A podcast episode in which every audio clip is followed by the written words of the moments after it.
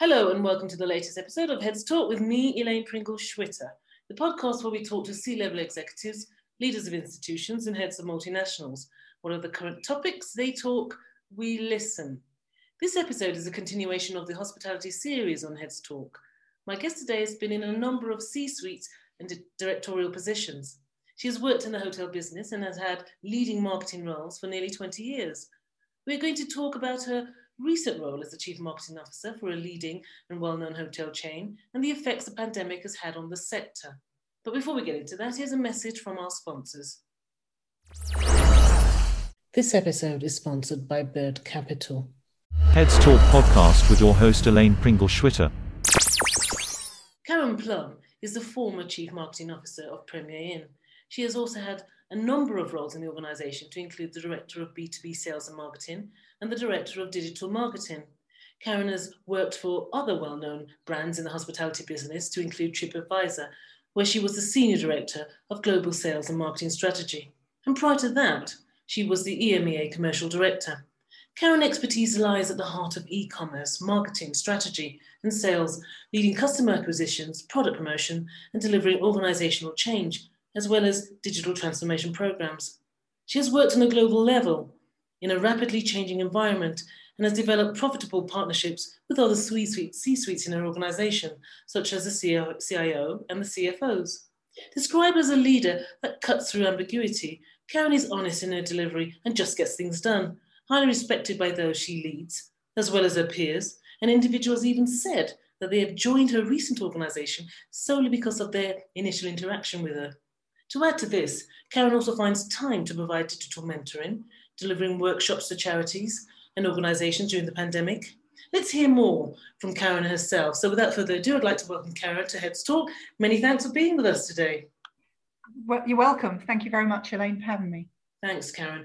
Um, as mentioned in the introduction, um, this is a continuation of the hospitality series, and it will be great to get the perspective from a, a market leader, um, as well as someone who has spent a lot of time in the industry, and most recently in a hotel chain. Okay, let's start. The first question is a, is a common one, but everyone that I've spoken to on Heads Talk provide me with a very different take and reaction to the situation. A year on from COVID, how has it impacted the hotel business? I mean, we can hazard a guess, but it would be great to hear it from someone who has worked in that space, especially when the pandemic broke how has it impacted your role as CMO? Well, the first thing is obviously I'm currently not working, so and I'm not the only one within the um, hospitality industry. It's it's hitting the hospitality and the travel industry overall very significantly and and the interesting thing is how we all come out of this at the other end because with restrictions leading um, there's going to be changes, I think, long term in the industry, um, and there's going to be a whole different focus, especially leisure. And leisure will bounce back. I've got no doubt about that. But how the B two B industry, the corporate travel, will change, and the the balance between domestic and international visitors to hotels over time, I think it will change. But I think having been in hospitality industry for a long time, the one thing is there's always, especially when you're looking at in a global role, there's always a something happening somewhere in the world. There's always a crisis, there's always a dip, but there's usually other areas in the world that sort of compensate for that. Yeah. This is the first time I've ever seen something global, truly global, that has impacted every aspect. Yeah. So we're sort of in uncharted waters to a bit here now, I think. Yeah, indeed, indeed. And, you know, we, in our sort of a, a layman position, we have read some of the stories and, and seen the data provided in the newspaper about the impact of the pandemic, especially the lockdown that ensued. Um, you have held C-level positions and have therefore managed quite a number of staff and members generally, but a bit you've never have had to have this sort of conversation with them. At the time, what was being said to them? Um, when well, you have a hotel that has a, a, a high percentage occupancy one day and zero the next, how can you possibly prepare for that? What were the conversations that were being happening at the time? well the, uh, yeah i wasn't party to all of them but obviously there's two there's two complete different aspects is you've got to look after your team mm-hmm. you know going through a very um, concerning time because there was especially i mean the beginning of this nobody really knew how long mm-hmm. it was mm. going to be what the impact was how to rapidly deploy home working so you obviously got to look after your tree, team and how they can continue working mm-hmm. but also the customers and and that, that's like how do you help the customers understand what's going on? How do you refund? Um, especially when you've got some rates that are non-refundable normally how do you adapt your rates and your processes? And then you know obviously then just how mm. do you keep the business afloat? What mm. spending do you need to do? What spending don't you need to do? Mm.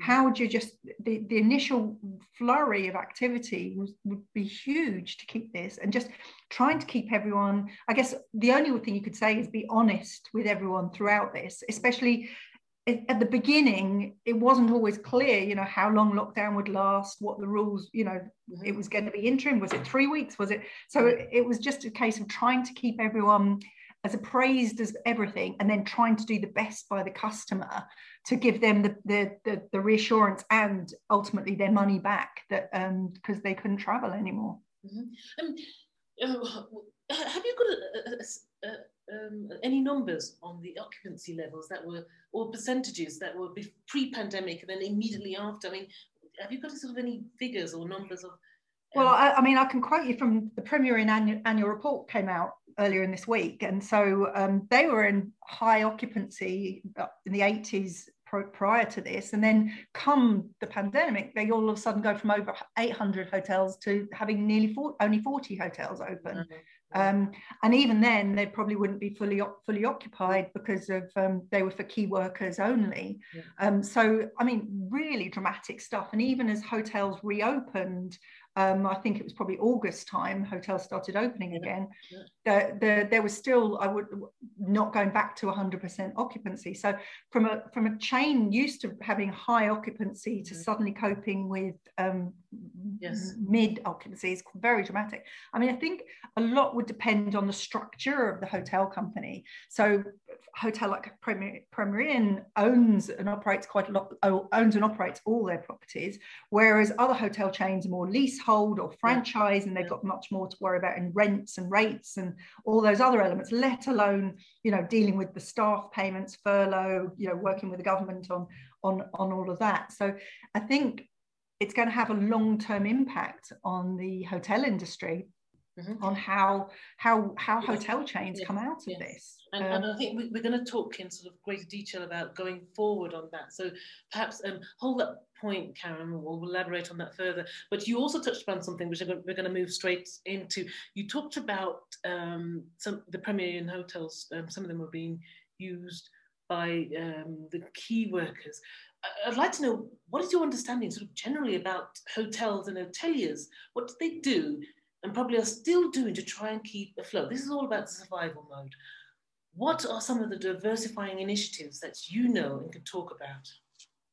Well, I, I think that's still, I mean, I think hotels are in survival, have been in survival mode because mm-hmm. um, closing a hotel and opening a hotel again is not a small feat in itself. Mm-hmm. Um, so, obviously, going through that process, but I do think going forward, um, there is going to be look of how else to use space you know depending on you know what what we could do with day lets you know for office you know the future of working with is going to be much around temporary office space mm-hmm. can hotels play a part in that sort of thing there's there's the, i'm sure there's thoughts going through um, and how and this, you'll probably t- we'll touch on this more later, but how to better use data to mm-hmm. get closer to the uh, um, customers and understand what they truly want, um, and build a better relate a more one-on-one relationship with them to mm-hmm. help service their needs better. Mm-hmm.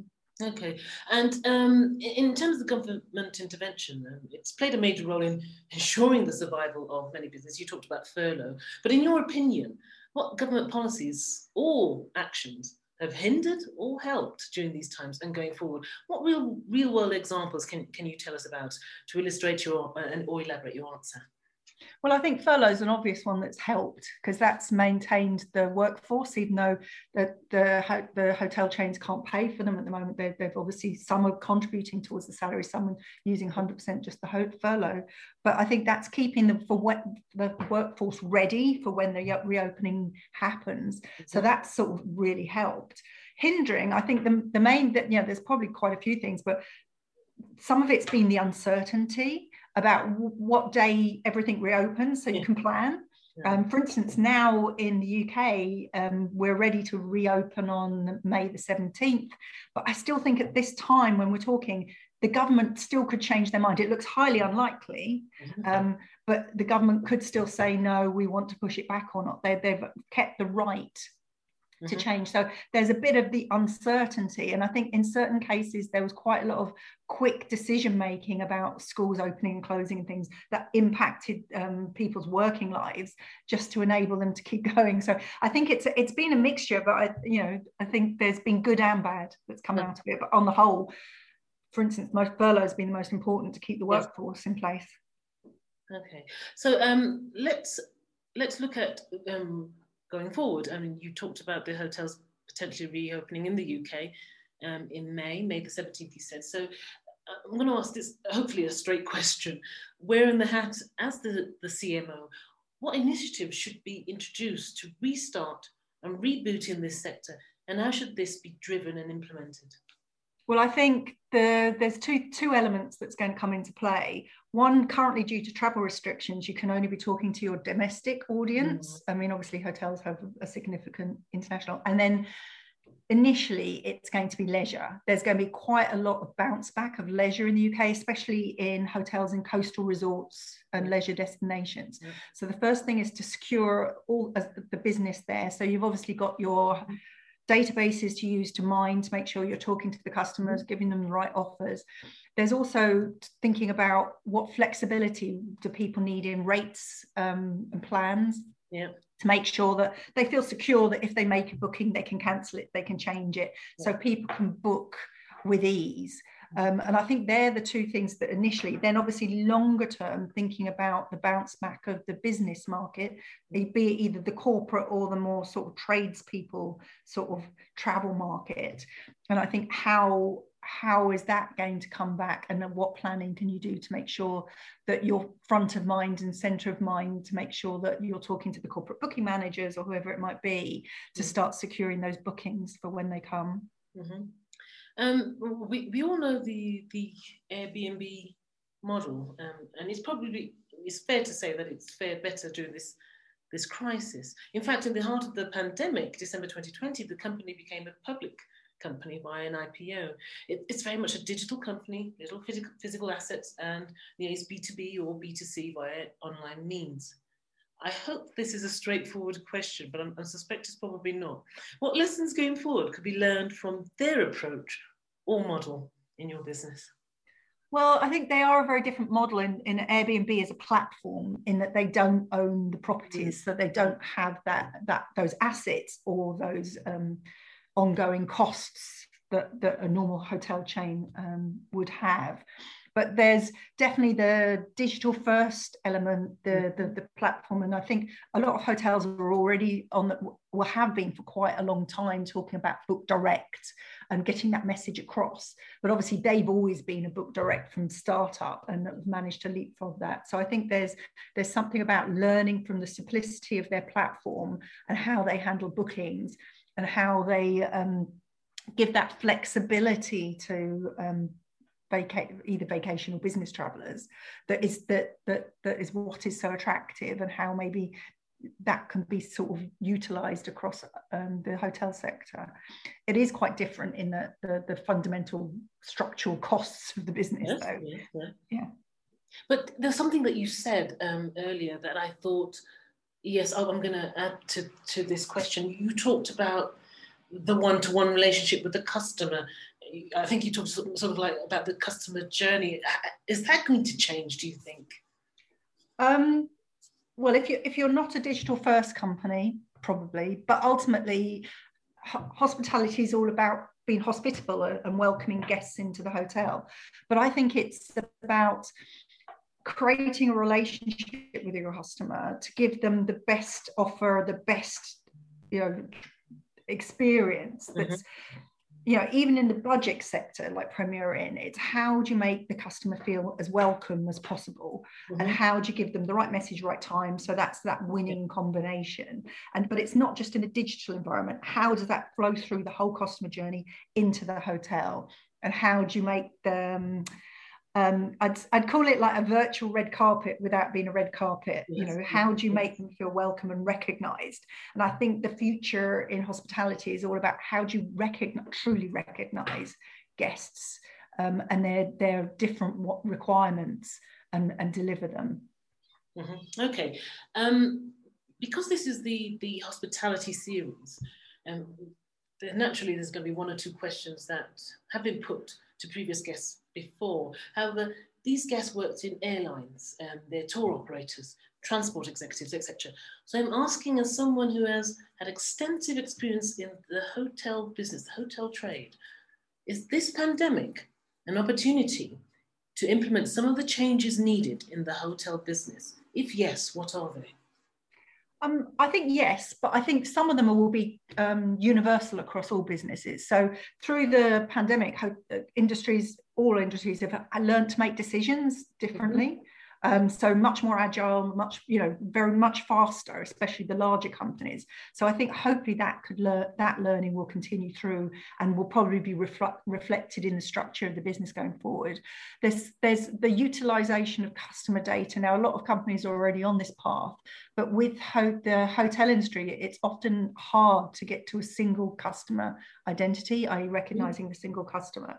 And I think that customer identity is going to be key, especially um, in the hotel industry, which has multiple distribution channels, including quite a lot of third parties using yeah. Yeah. online travel agents and such. Yeah. With the um, you know changes that are happening with cookies you know getting less third party cookies and things it's going to be so much more important to get hotel um, guests to transact on your own website so you can gather their information and, and then use that information to to build that relationship that data. And i think that is going to be key is especially with um, hotels especially using online travel agents that who owns the customer who's where's the relationship with the customer is it the online travel agent you know booking or, or expedia or the others or is it the hotel and, and working through that i think that's going to be quite interesting and i think all hotels are going to be wanting to reduce their distribution costs mm. and of mm. course direct is the best way forward for that um, not just in terms of the relationship, but obviously in terms of commissions and costs. So I think that is going to move forward. I think ultimately as well, there's going to be some restructure in the hotel industry.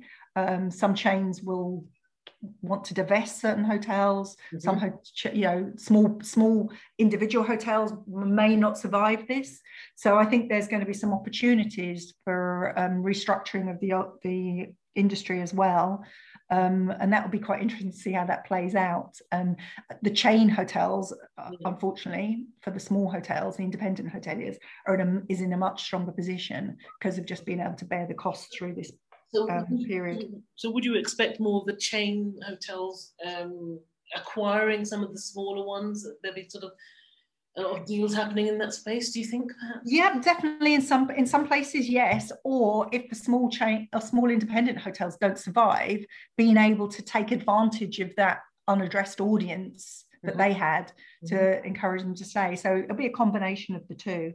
Um, but I think that there is an opportunity, especially for the chains there.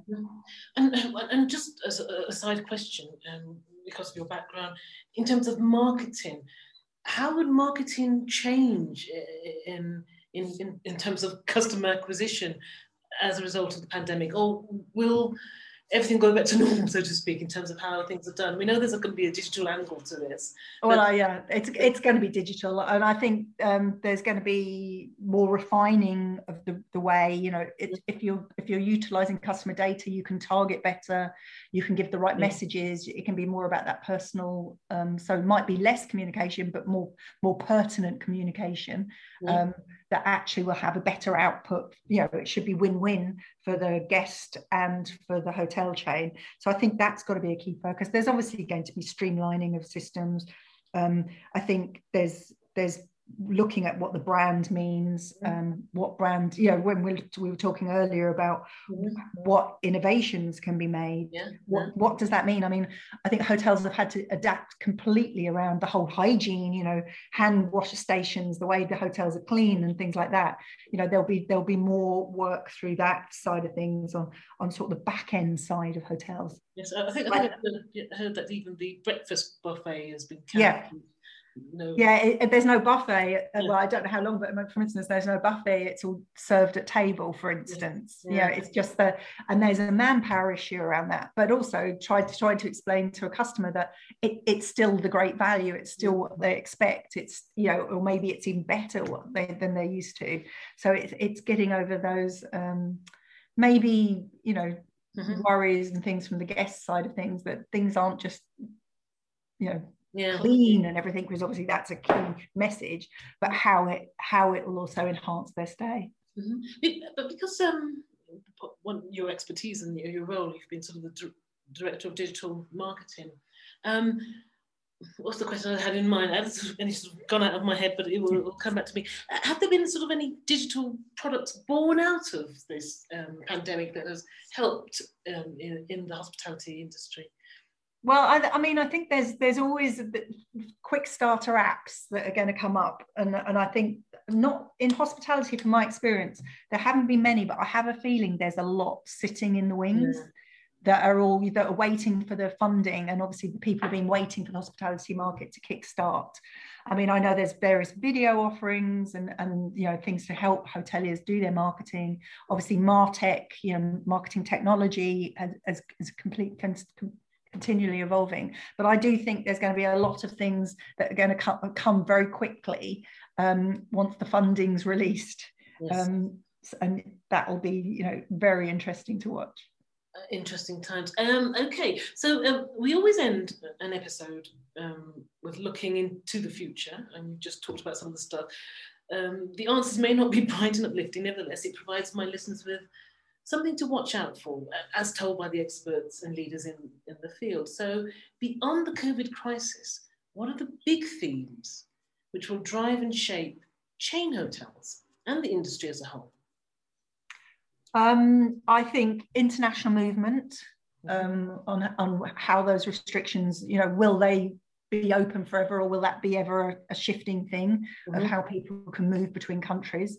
Because that obviously affects hospitality. Mhm. How working from home and the impact on sort of business travel. Mhm. How will people feel about that? Um, I still think there's a pent up, there's going to be a pent up demand, and there will be people still want to talk face to face, but potentially they'll talk face to face, you know, once every fourth meeting rather than every meeting, for instance. How how are hotel chains going to work with that?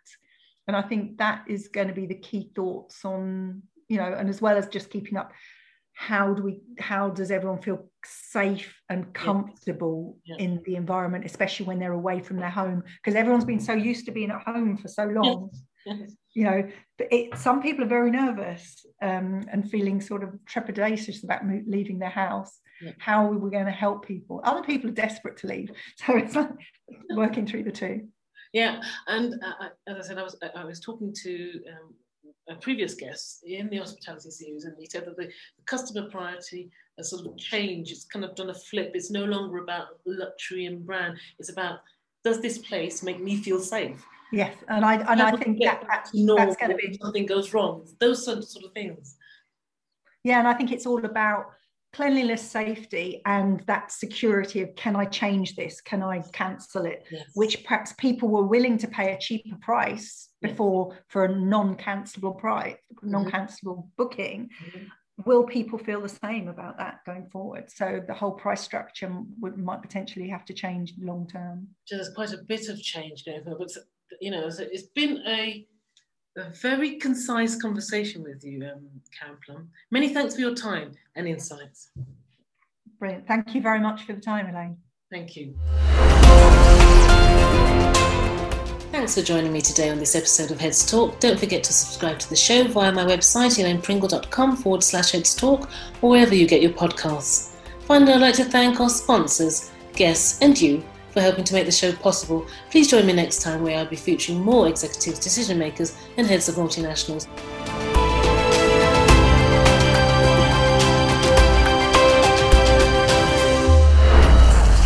Heads Talk podcast with your host Elaine Pringle Schwitter.